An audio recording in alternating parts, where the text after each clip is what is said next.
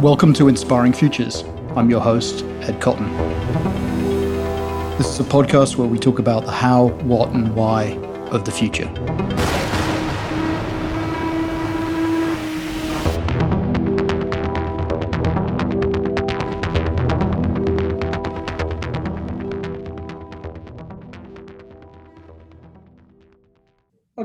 Welcome to another episode of Inspiring Futures. My guest today is Tracy Fox Patani, the recently appointed Chief Executive Officer of BSSP, known to many as Butler Shine Stern and Partners, to others as Butt Shine. Uh, Tracy, welcome. Thank you.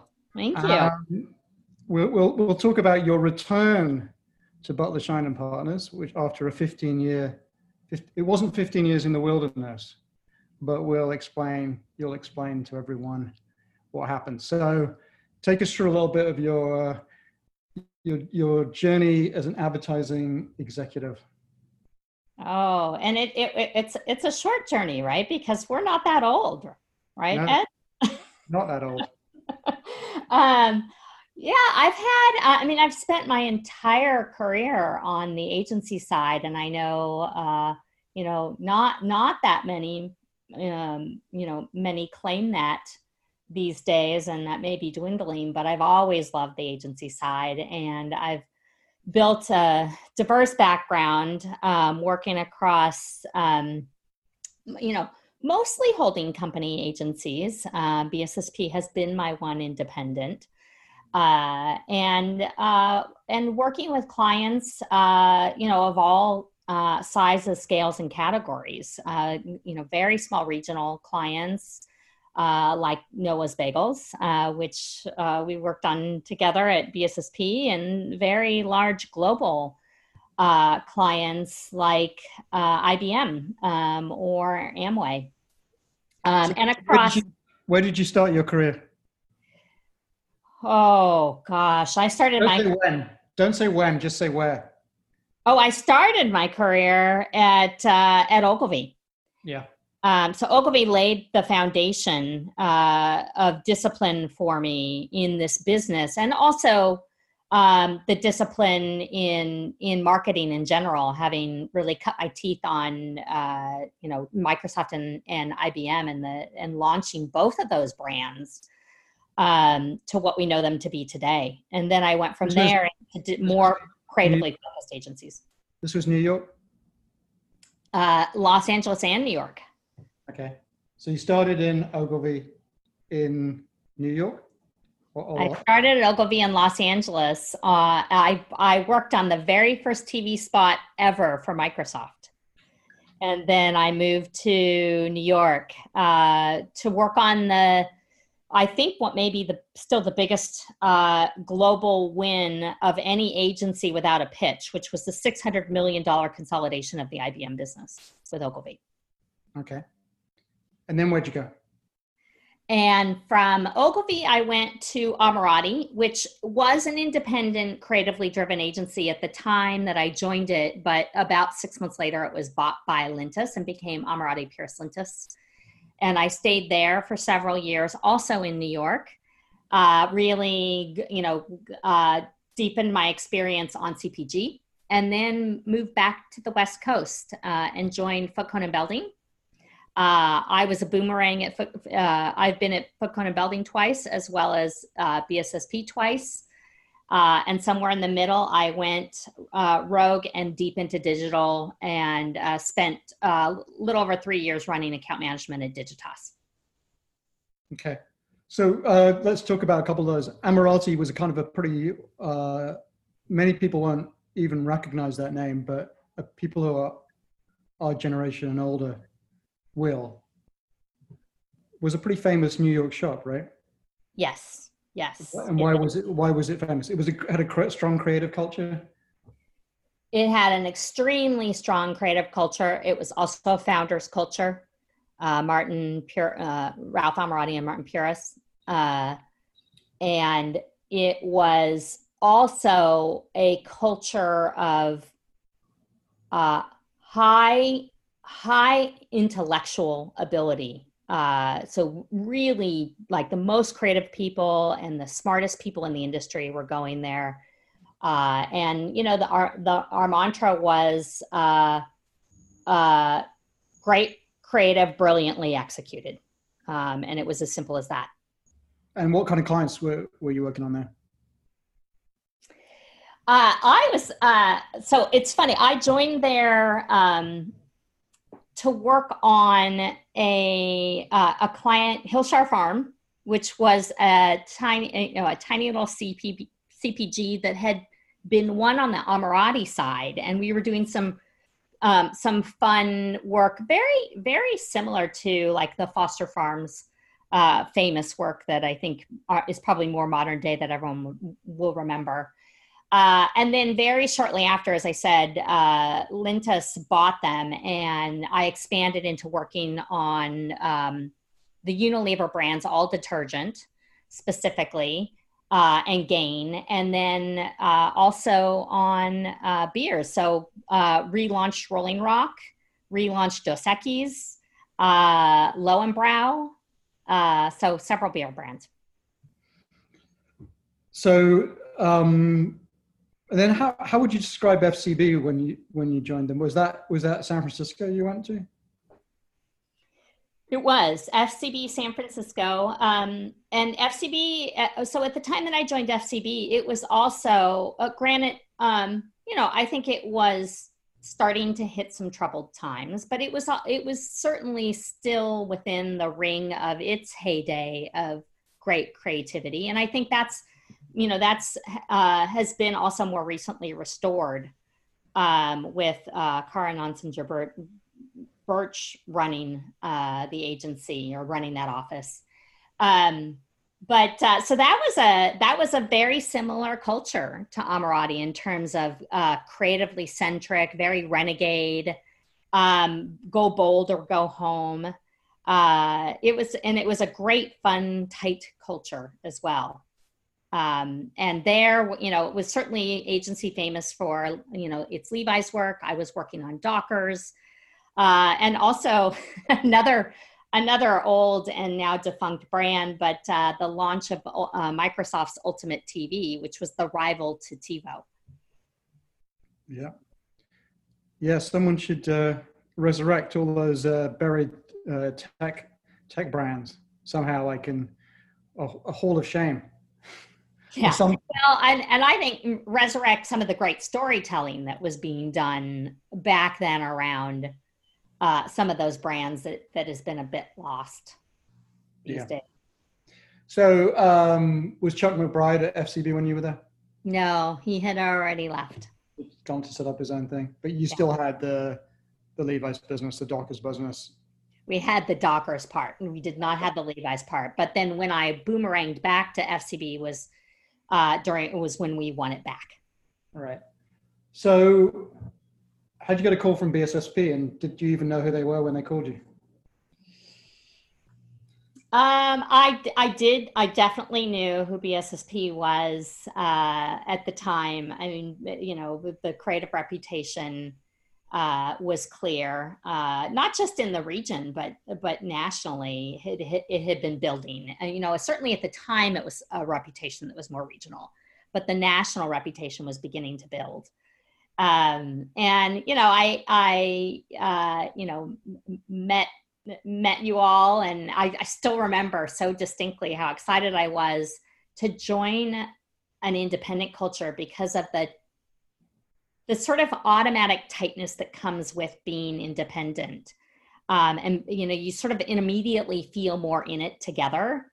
Uh, and at the time we were driving to uh, to oregon to see ron my husband's he wasn't my husband yet but to see his um, to uh, visit his parents. And i was waiting for the offer to come in and i remember that entire drive so distinctly because i uh, I got the call from Greg Stern. I got the offer. I was super excited. I got to spend the rest of the sort of six hour drive um, imagining what it was going to be like to leave the holding company world and join this family, this independent family, and and grow it. So then, then then the rubber hit the road, and and uh, reality reality the dream became the reality. So you you entered you entered into a culture like no other that you'd ever experienced. How would you, how would you summarize it in a few short words? What you what you experienced when you first went there?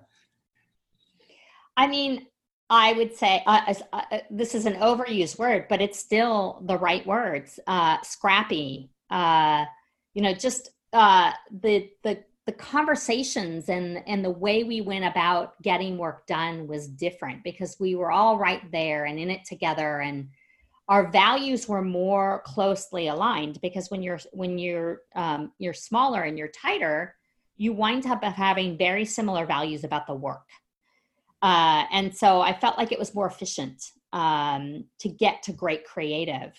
Uh, and also just uh, more fun because you uh, you were able to build those relationships more deeply. You have less resources. That certainly sucks sometimes, um, but it was just it was just such a tightness that um, that really I think is exponential in terms of what it yields. So Digitas must have been another shock because that seems very, very different to anything else you'd been working in.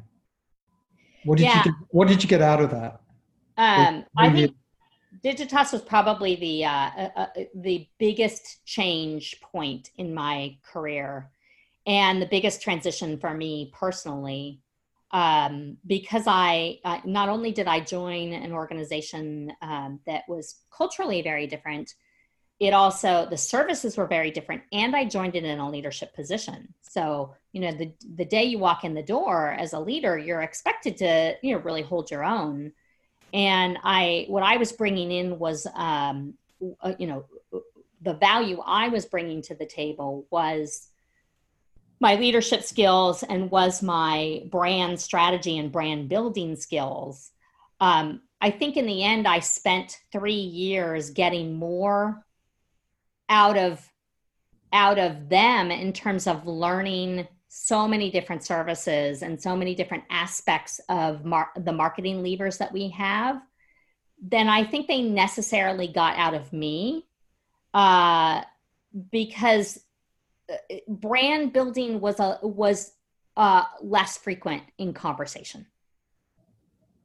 So so you've been at agencies where creative storytelling had been a key pivotal part of what the offering was and digitas i mean they may have done some tv commercials i'm not really sure but i'm not really don't really think that they're known for their tv output yeah. I'm sure, I'm sure, they're begging clients to do Super Bowl commercials. But um, what did you what did you take? What did what was it was there a sort of a yin and yang moment? Like, okay, there's this stuff, there's the creative storytelling piece, and then there's the stuff that Digitas does, and both both have value. Did did you kind of come to that conclusion, or am I building that conclusion for you? No, I I mean I think I believe more than ever in that conclusion through that experience. And I wouldn't say that there that that internally um, Digitas doesn't believe in that. Um, I think I think what's really interesting. There's such an interesting lesson to me learned in um, in the the depth of perception that you build as an agency uh, becomes the self fulfilling prophecy and the driver of what clients want out of you and expect out of you. So it often was more that we um, we we were not either get you know get getting the the um, invitations to come to the table about the importance of brand strategy um, brand building uh, the brand idea to base you know the brand experience if you will to to guide everything that you do um, you know, I think maybe we were we were not getting in, you know, enough of those invitations to the table. Um, or it was just simply not what clients were coming to us for. They already had another agency to do that. You know, I think that I think you know that like any big agency, there's talent, uh, you know, in different pockets that can that can help with that. But it just was not the reputation of the agency. So, um, 15 years away from BSSP, you got a phone call. phone call? What's the phone call? Hi, it's your long lost buddy, Greg Stern. Well, you know, this is uh, you know this is the value of of long term relationships in the business. Greg and I, uh, as much like you and I have, you know, have and and and John Butler and I have always kept in touch over time. We've always swapped stories, we've swapped learnings, um, and we've you know we've kept a pulse on each other. Um, so it wasn't the call out of the blue, but it was the conversation out of the blue uh, I at the time was uh, was wanting to um, to to to really find an, uh, my next level of leadership, uh, and I was looking at another opportunity that was uh, a fantastic opportunity. And I think what was happening um, internally at BSSP was uh, there um, there was just some cultural I think dis- misfits happening, uh, if you will, and that the you know the cultural misfit misfits in leadership um, was actually having some impact on you know you go back to my you know how I talked about what it was like to first join BSSP, and I think the importance of uh, common values about the work and and common values about how we treat each other um, is is not only more evident in independent agencies but even more important because we're smaller and we work we see each other more often we work together more often we're not part of a big cog um, and process. Um, and i think that had started to fail us as bssp so it was time to make some changes because uh, because things were you know some of the some of the seams were starting to feel the pressure of that and it was uh, it was a it was a very fast mm, call it four day decision. Uh, we had some uh, intense conversations, and then we hit the go button. Um, and the other part that came uh, with me joining was also um, a return of um, one of our creative leaders, uh, uh, Nicole McDonough, who also was with me at BSP, BSSP the first time around. So it also brought in, you know, some some additional fresh creative thinking. We already had great creative in in house, um, but it was a, another fresh perspective. Yeah, I mean, what you what you're really talking about is the is culture, right? Yeah, it's all culture. It's all culture based.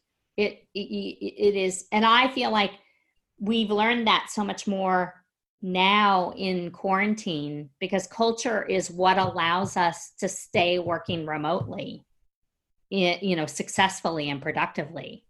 It's the glue that holds us all together when we're not actually together. Yeah you, have ruined you've ruined the uh, highlight of the story. Spoiler alert. Um, spoiler alert. So we were going to i was going to go through a timeline of you getting the job offer you then working out some kind of uh, time time before you started. So we, we've got to go back through a calendar. You get the job offer, you take four days to make a decision, and then what happens? Uh, I so I joined on well actually it was it was sort of a funny combination. I I had an opportunity to um, in between jobs to go on uh, the first cruise I have ever been on. so I am you know, you know, docking off the end of Diamond Princess? as, as Diamond Princess. exploding globally. And three days later, I joined BSSP on March 2nd. I probably should have been quarantined at the time, but thankfully I did not have, I never caught anything. Um, nor did I know that I should have been quarantined at the time. Um, and then, so March 2nd was my first day. Uh, and I addressed, you know, the whole agency started to get to know each other, and literally seven days later, seven working days later, was forced to shut the agency down. And honestly, I, you know, look, I wouldn't say we were the first to close uh, to shut down. We certainly were not the last to shut down. Um, and I had some resistance about shutting down because, uh, but it was innocent resistance, right? I didn't know how bad this was going to get, and I was seven days into a new leadership role. Yeah. So, so what could you do in seven days while you were while you were there? You could you could make your presence felt. You could you could tell people what you were thinking. I guess. Is that? What, uh, well, I couldn't even I couldn't even quite tell people what I was thinking. I what I think what was um, one of the funny moments of uh, starting at BSSP. So as I said, you know, I had in my head this culture um, from you know 10 plus years ago and i you know i certainly knew that there had been some some rub going on internally you know, that there was some culture clashing that was you know that was starting to show at the seams um but what i didn't realize you know i my the first day that i addressed the agency i talked about um I talked about all of the reasons that I had come back to BSSP, which were all those cultural things in my head from the first time around. Um, and I talked about it as this is why we're all here, not realizing that some people had lost that sense of culture um, and then it needed to never be. knew what it was. They never knew what it was. They never experienced. Yeah. yeah. yeah, not realizing that it had to be brought back. So I, you know, I think I think you know I I won some good points there because I did say culture is important, right? That's where I started, and so at least people understood that I you know I valued the same things they valued, um, and then I was able to get through uh, you know because one of my very first goals was to start meeting uh, a number of people at all levels and across all departments. So in seven days, I got a little bit of that in.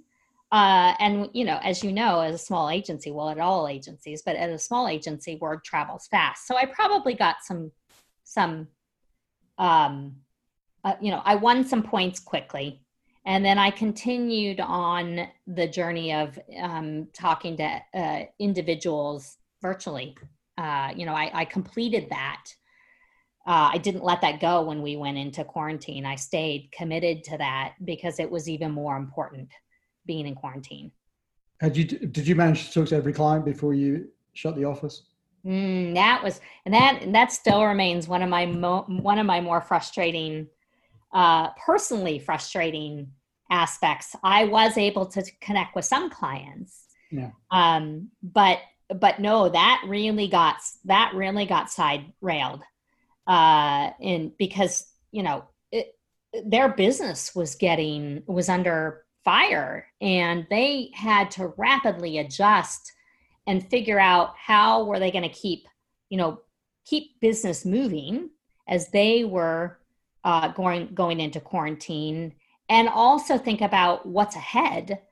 Uh, and they have so many more aspects to think about than even we do in, in in the agency business right? We're one component about it. They have um, you know they have distribution to worry about. They have supply and demand to worry about. Um, and so I had to put, and, and I grew up in account management. So client relationships are the number one, uh, number one thing for me to build and, and nurture so that I understand where their heads are at with their business and what, where they want to go and how I can help them get there. I had to put a lot of that on hold and I'm still digging out of that slowly. Um, I've had to use more of the time to to focus inward so that's a benefit but i think less of the time than i than i ideally wanted in in getting deep in client business. How how long would you say it, it took the agency to get comfortable working virtually?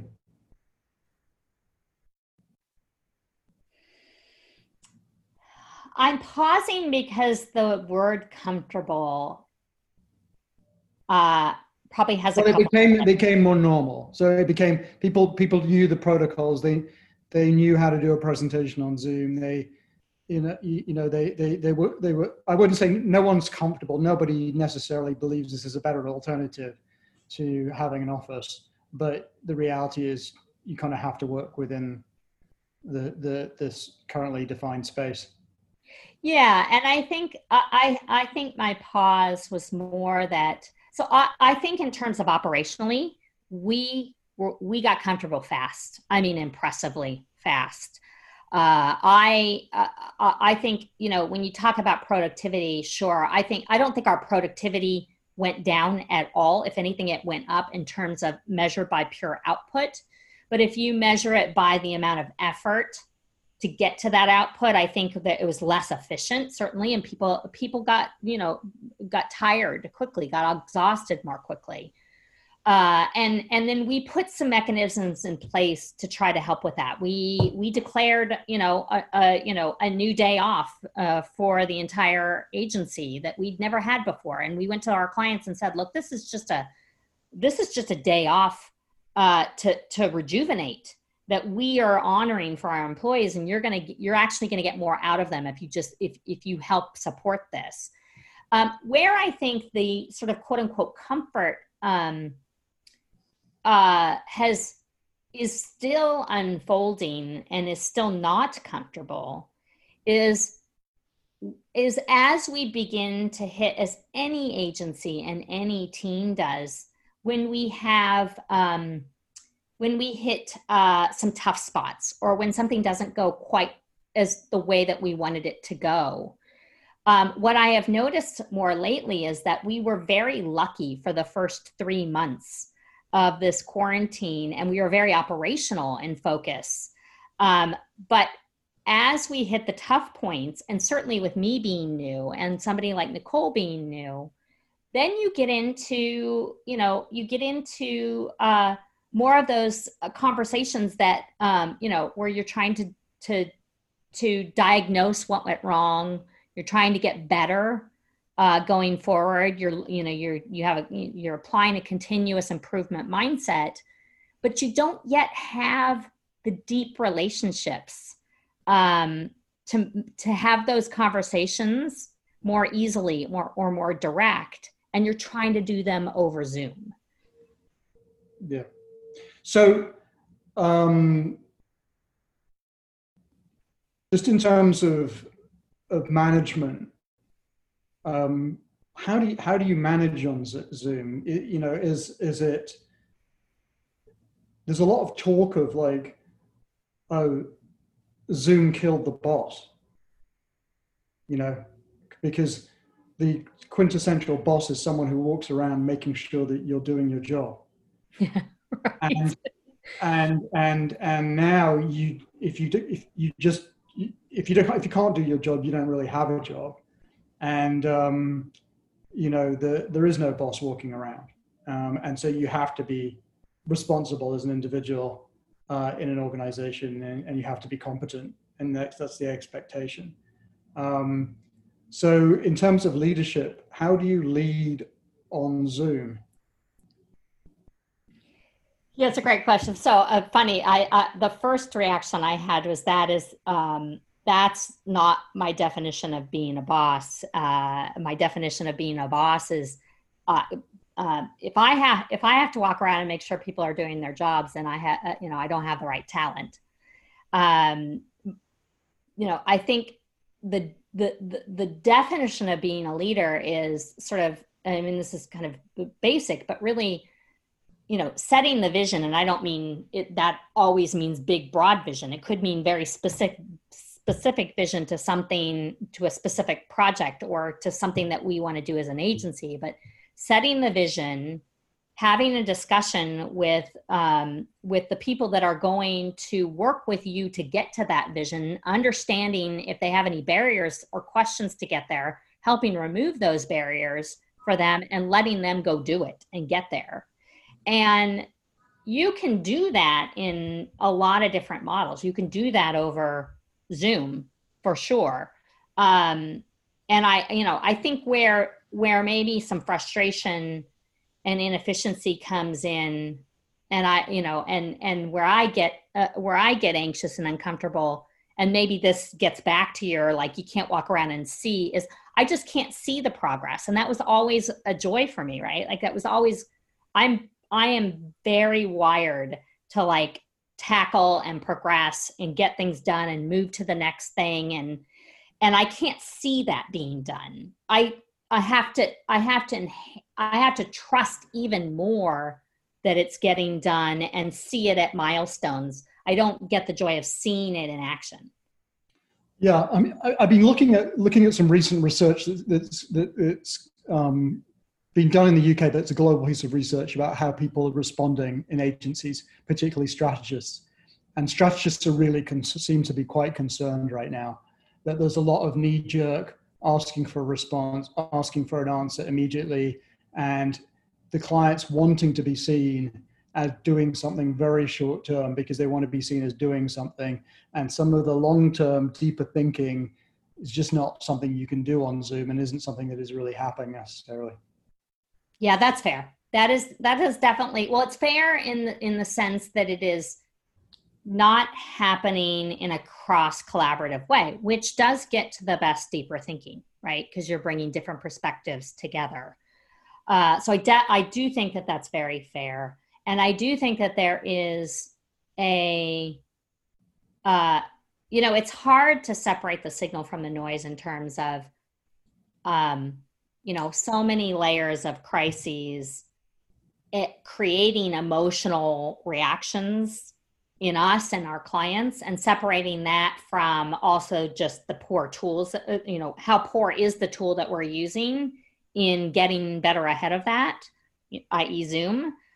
Um, but that is an you're right that is another another component that is happening is that there's this rapid reaction pace and you also don't quote see that happening. So you can't necessarily get in there and course correct and say wait a minute how about we take a breath for a minute?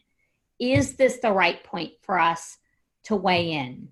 If we weigh in now what does that mean down the line?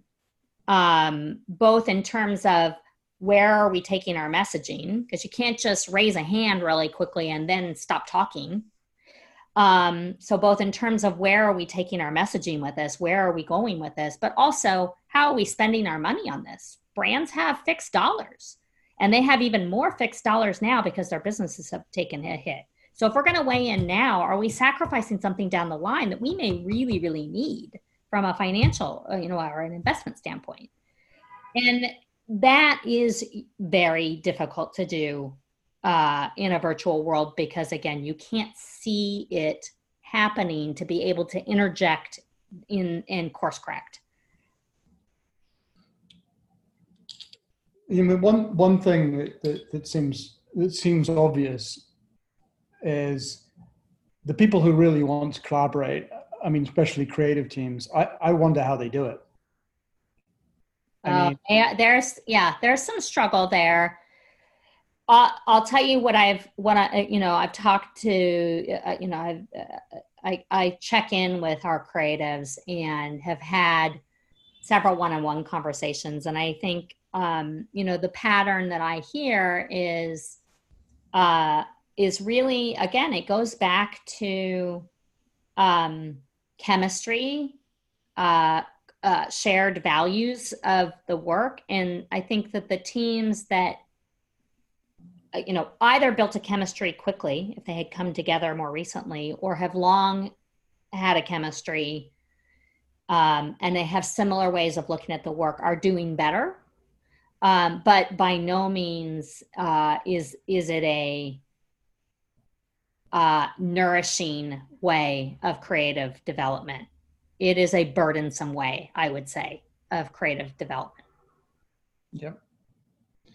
So, um, just as just as we thought one, we were dealing and coping with one challenge, um, another reality struck us with the murder of George Floyd, and then the subsequent discussions around race that have a lot have been very firmly directed at agencies.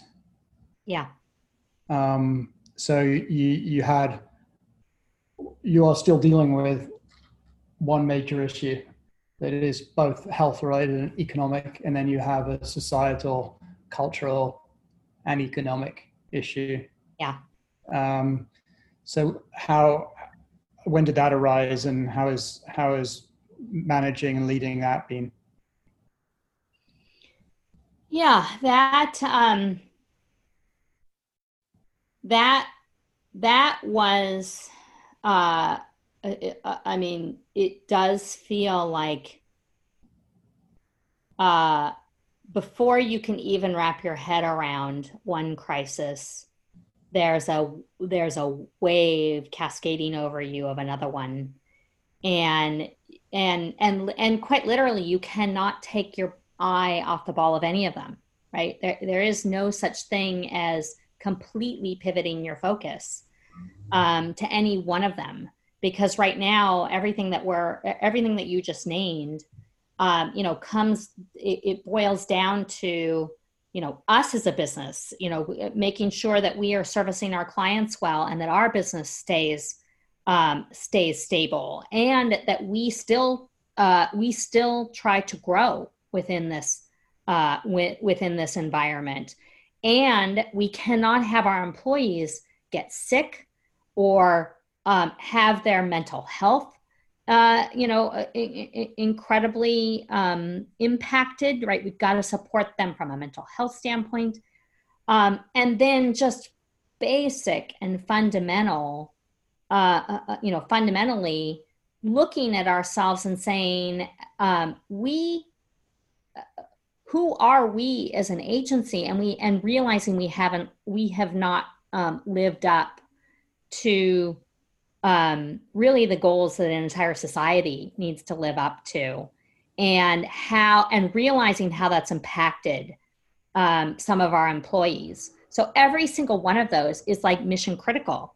So you like I, I i i don't know i'm pretty sure there's never been another time where you have three massive mission critical priorities happening all at one time so, so if, you go, if you come back, if you come back to the beginning of March, and, and Greg had said, um, "Want to offer you the job." Uh, during the, your first month, first few months, you're going to face a major pandemic global health crisis um, with economic, severe economic implications. And, uh, and by the way, we're also going to, there's going to be a, a, societal, huge societal cultural uh, challenge. What would you, what do you say? Yeah, bring it on. bring it on. And, and, and, and you're not going to be able to go to the office to, to sort any of this out. To, now, uh, I would like to say that I, at the time I would have said, bring it on. Um, uh, you know, I don't know. Uh, uh, but I, if I, if I knew then what I know now, I would have said, bring it on. I mean, this is uh, this is certainly character building. Um, I think. Well, they say they say time is both both colla- either collapsing or accelerating. So you has you are basically a five year uh, veteran now. Yeah. Veteran agency CEO. Yeah. Yeah. And I, you know, these are I'm having I'm having to navigate.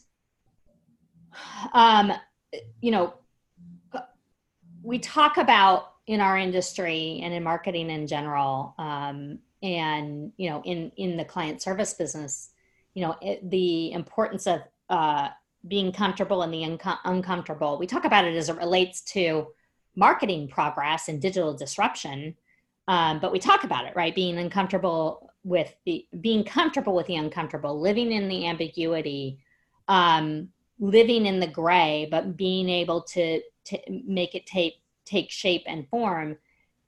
And i think i think what we're navigating now as leaders on a human level is um, is is really working those muscles like how you navigate uncomfortable conversations how you navigate the balance of um, human need and commercial need.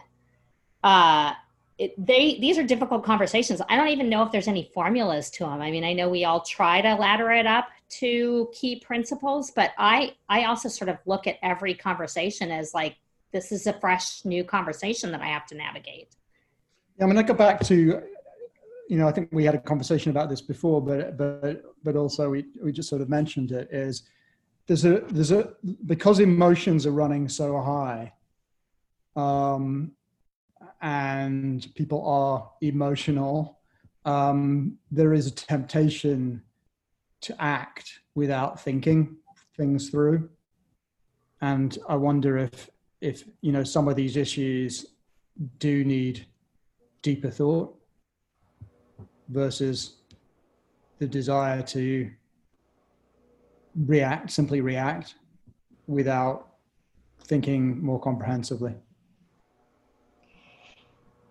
Uh, yes, I think I think most of them need at least a pause and a breath. Uh, you know, and then of course within that there are some that need greater uh, discipline and methodical approach and understanding.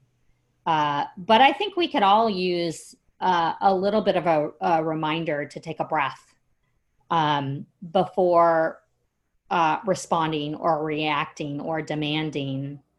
Uh, and I think we could all use a little bit of, um, you know, a dose of critical thinking on this one as well. Uh, I think in general, we, you know, as as I think as a culture, we are, and this this does this is born out of digital and social. We are long on voices and and demands and and anger. We're very short on patience and commitment. And these things are not. I mean, if anything, what we've proven is these things uh, uh, have been slow to progress, too slow to progress for sure.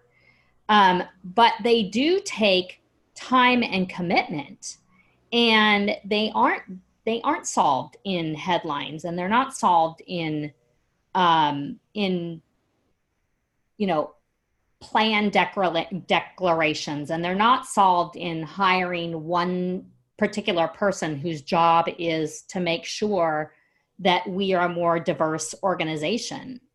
It is another, it, it has to be cultural. It is a cultural shift. Yeah, it, it, it's right. It's like anything. It has to it has to tie back to your values and your culture and what you believe in. Um, just going to flip the question, flip flip it a little bit, because in a in a way, kind of go back to Ammirati, go back to creativity, go back to the DNA of BSSP. Creativity is at the core of BSSP, and it's never been more diminished. Creativity, it's, yeah. it's rarely talked about, um, and there's a sort of there's a sort of sense of it's becoming a sort of old school thing. Oh yeah, the guys who used to work in the business in the day used to talk about the days of great creativity. But how how how how how would a creative resurgence you know start? Um, seems like there needs to be one.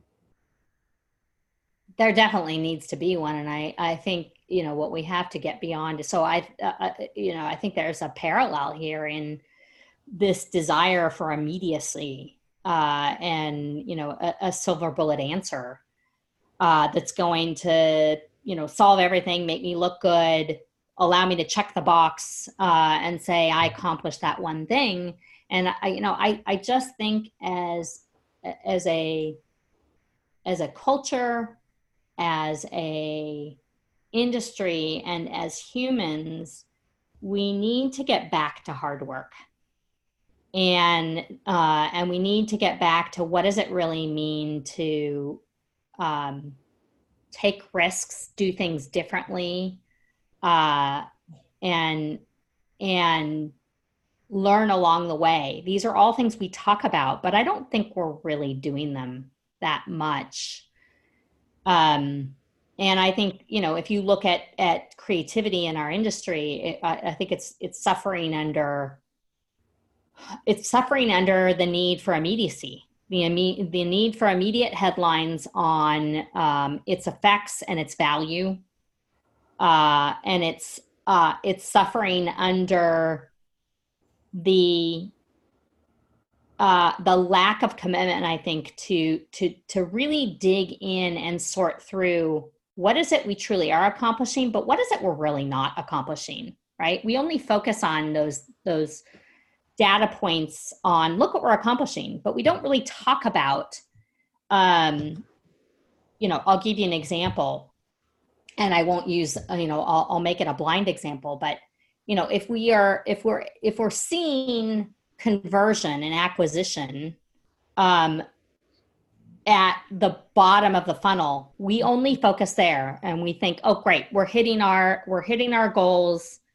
Um, and yet we're uh, you know uh, and i this is this is a a, a recent brand ex- uh, um, example of something that i you know a client that i have worked with. And yet behind the scenes um, there is not stable growth happening at all. It's declining which means those folks are jump jumping in. They're trying it because there was an incentive or there was a moment at which you caught them, but they jump right back out again.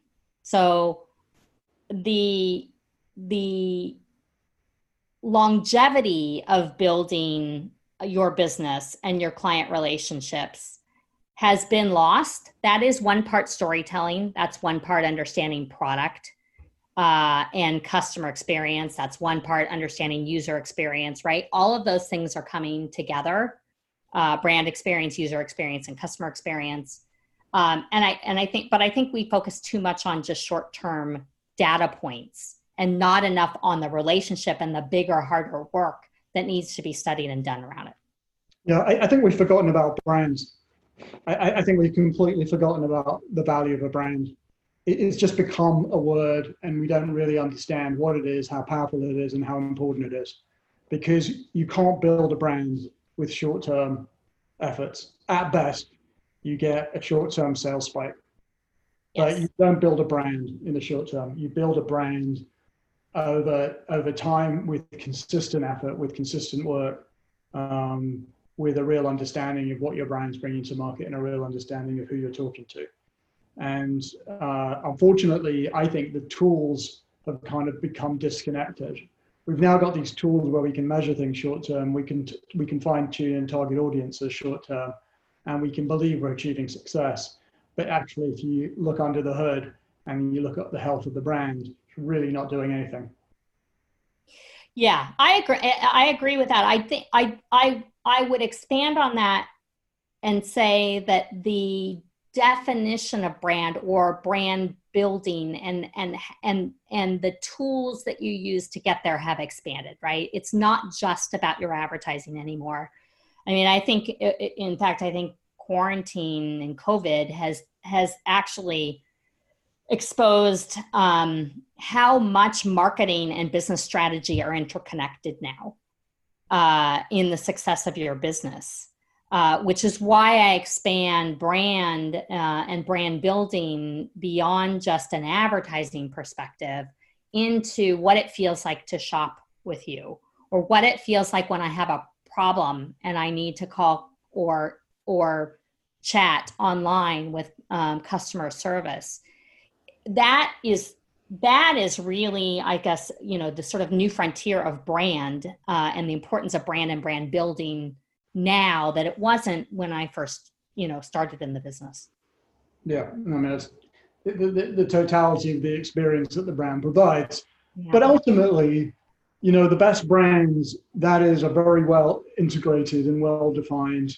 The piece of advertising that you see doesn't disconnect from the voice you hear at the end of the phone or the experience on the web. There is just an, there is an incredible degree of consistency and, you know, something that BSSP achieved with Mini. You know, when Mini when Mini did anything, you knew it came from Mini. It didn't confuse it with any other brand.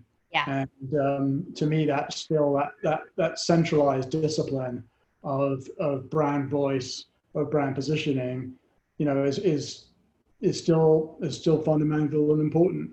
Um, and I think to some extent, the, the there's been a sort of uh, there's been a cheapening of a brand because anyone can be a brand, and there's you know thousands of brands have been created just for Instagram alone. Yeah. Um, and at the same time, you've sort of got the wonkiness um, where purpose has been pushed to such a ridiculous point, like WeWork, um, that uh, or um, Casper saying we want to be the Nike of sleep that that you know you've got the left brain clients going, oh, I don't want anything to do with that. Give me get me get me back to the security of numbers in an Excel spreadsheet because that stuff's way too woolly. I just don't know how to I don't know how to explain myself around it. And I think that comes to and it comes back to analytics as well because we, we don't we don't necessarily value our measurements equally. To me, the value of, of tracking and measuring a brand has more value than, than tracking your likes or, or your or your web traffic. But well, web traffic um, places a, will place a premium on it because we can get it quickly. Yeah, and and and that that gets done ahead of guys. We need twenty grand to invest in a brand tracking study. No, I can't do it. Can't afford it. Yeah, and it's a balance. I mean, uh, uh I I am I have always been a believer in brand purpose, even through the, the, the times where it seemed off trend, because to me it just seems so logical. If you don't if you don't have a north star, it, it's it's not there to negate uh, measuring what is happening in micro increments right? And what you know because we it, that's that's incredibly important.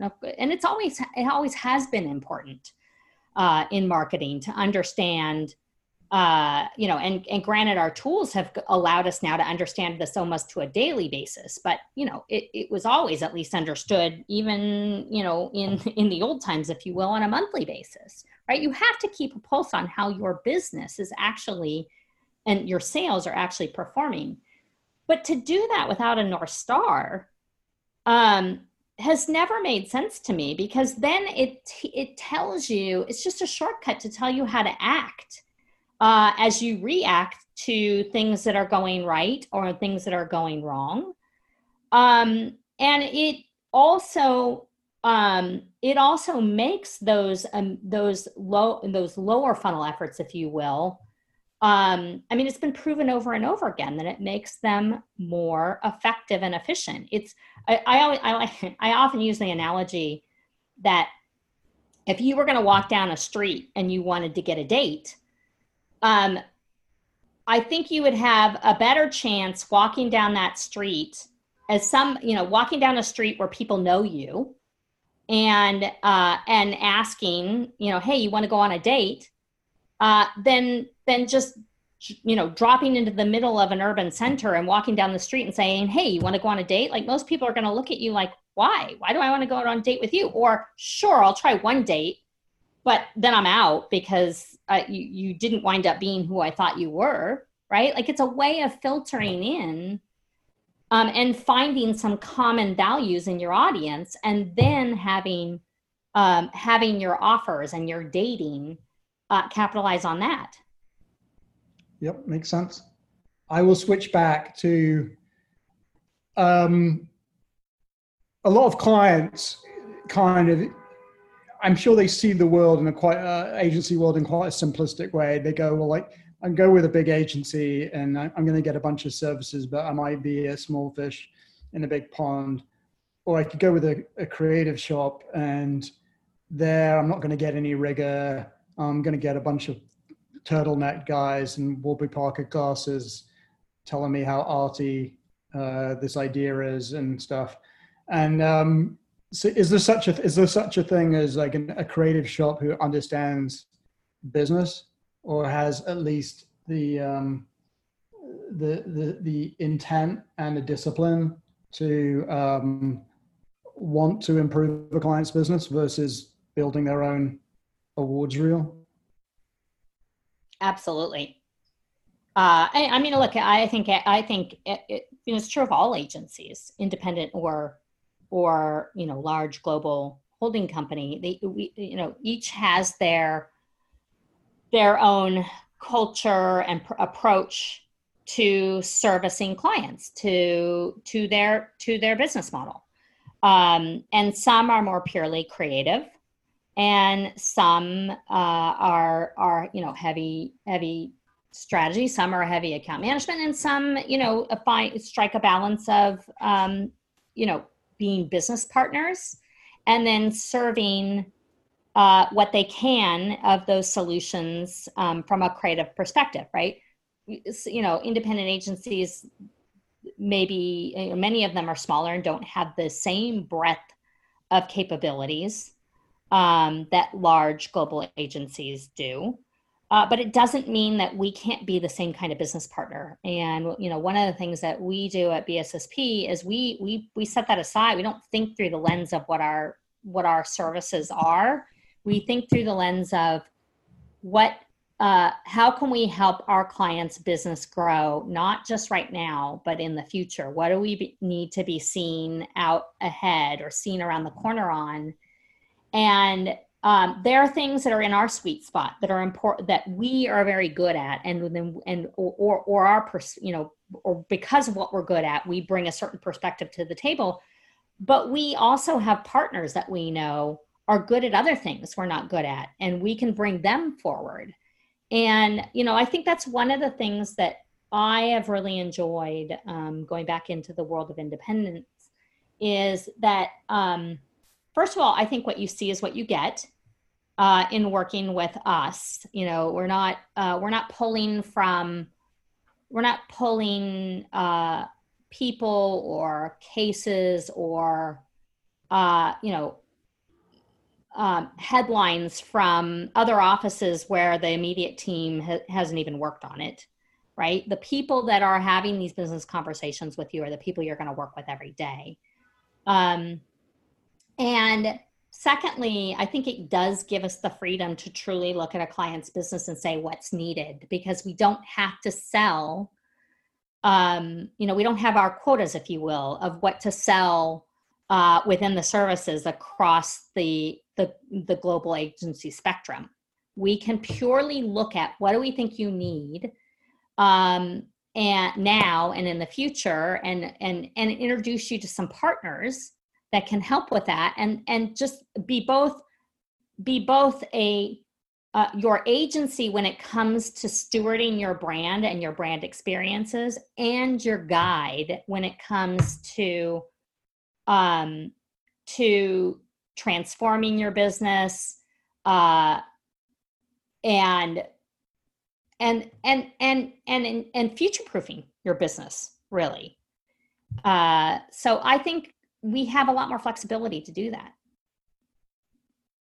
it seems like it seems like now um, clients really need partners more than ever yeah um, yes. any and, any thoughts on that yeah i mean my thought on that is i i, I think I, I most of us in the agency business have always seen ourselves as partners. I think that there's a, I think that there's a call for change on the client side to get back to seeing us as partners. S- certainly, there are great clients out there that that have always thought that. But you know, there's a fair amount of clients out there that that don't necessarily think of uh, think of that about us anymore. And you know, it kind of comes down. You see it in in moments like, um, you know, a, a negotiation right? And uh and you know how we build value and scope and um and and fair fee together. And uh you know not building it based on um, specific time and materials but basing it on value. And uh basing it on what we are going to do uh for your business and how important is that uh to your business and then you get beyond these moments of you know crisis where you're you're going all in and and dedicating resources to you know to cancel out a media and such. And um you know and you're doing it at a loss because that's certainly not where you're making commissions. Um and but that doesn't become a pain point right? Because that's what partnership does. And you are being fairly treated and fairly compensated for being a partner that brings value to the business, not specific FTEs, time and materials. Okay, looking looking out if you can beyond the next day, because we're only taking one day at a time. Um, what do you what do you think it's what do you think it's important for clients to be thinking about right now? Uh, boy, I think that that I actually think that that probably varies by client, by brand, by category. Uh, I think you definitely. I think I, I will say the one thing I and uh, that I believe is universally true is that you should have a brand purpose. Uh, because again, I just think it's an organizing principle and a guide um, on who you are and how you act in the best of times and in the worst of times. Um, and I, uh, you know, I think that there are brands that are feeling the uh, the absence of that um, in these tough times. Um, I do think that you need to put a lens on uh, what your in any individual category, what are your consumers going through, and what might they expect different from you in the future as a result. Um, and then I think three, and I'm going to borrow some language from um, from a a, a, uh, a, a former colleague of mine, but uh, you know the unthinkable has just happened. So be ready to to uh, you know what is the unthinkable that you're going to do about it, right? So think you know, and that's sort of just a think different um, headline. But I would say those are the three the three principles. That's and great. think, think about it too. I mean, that second one, you know, I'll give you an example. You know, Blue Shield is one of our clients, very purpose driven client who also really, you know, very much um, lives its values. And you know, one of the one of the challenging questions that we are we are considering is what are people going to expect from their um, you know insurance health insurance provider in the future? Like are you are, is my expectation that you are my early warning system and my protection my protection not just an insurance policy that pays when i when i need uh, services but you are actually there to protect me to help me avoid it? Um, you know that's a bigger idea and a bigger and and you and and the kinds of things that you would do underneath that will be a little bit different Cool. Thank you for your time. Good stuff. thank you it's always great to chat with you ed Well, enjoyed it, and I will uh, let you know when when we when we publish and go live. Thank you. Have Are a good, good day.